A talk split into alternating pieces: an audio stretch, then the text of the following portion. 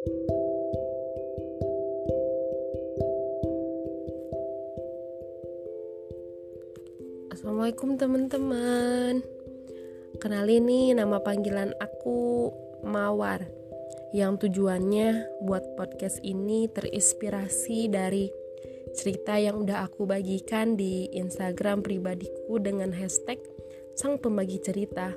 Bisa dicek terus kalau boleh follow ya Nama IG ku @sitimawar double R Judulnya sih udah kelihatan ya yaitu kayuhan doa.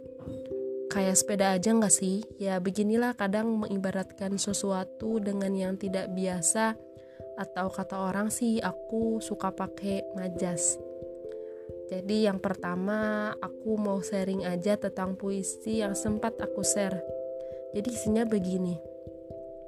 Mulut ini begitu handal, bergumam, berdoa di tengah malam, memanjat daftar keinginan diri, Walaupun setahun tak kunjung terkabul, sungguh tunggu saja kawan, kebutuhan lebih dulu daripada keinginan.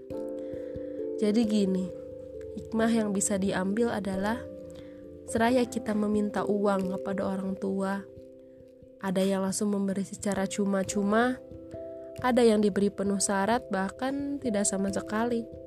Sebenarnya ketiga itu punya alasan tersendiri loh, baik dari kemampuan ekonomi, motivasi, atau sekedar makan pun tak kuasa. Nah, Allah SWT itu telah memberikan kita rizki sesuai apa yang dibutuhkan oleh hambanya. Beri waktu untuk diri sendiri, merenungi apa yang diberi dan alasan memberi. Coba deh, menurutku ini efektif buat memahami bahwa kita tuh harus banyak-banyak bersyukur. Jadi kayak aku dulu banget pengen minta sesuatu, eh dikasihnya dua tahun kemudian. Sesimpel itu sih ya, pokoknya jangan lelah deh buat terus minta doa.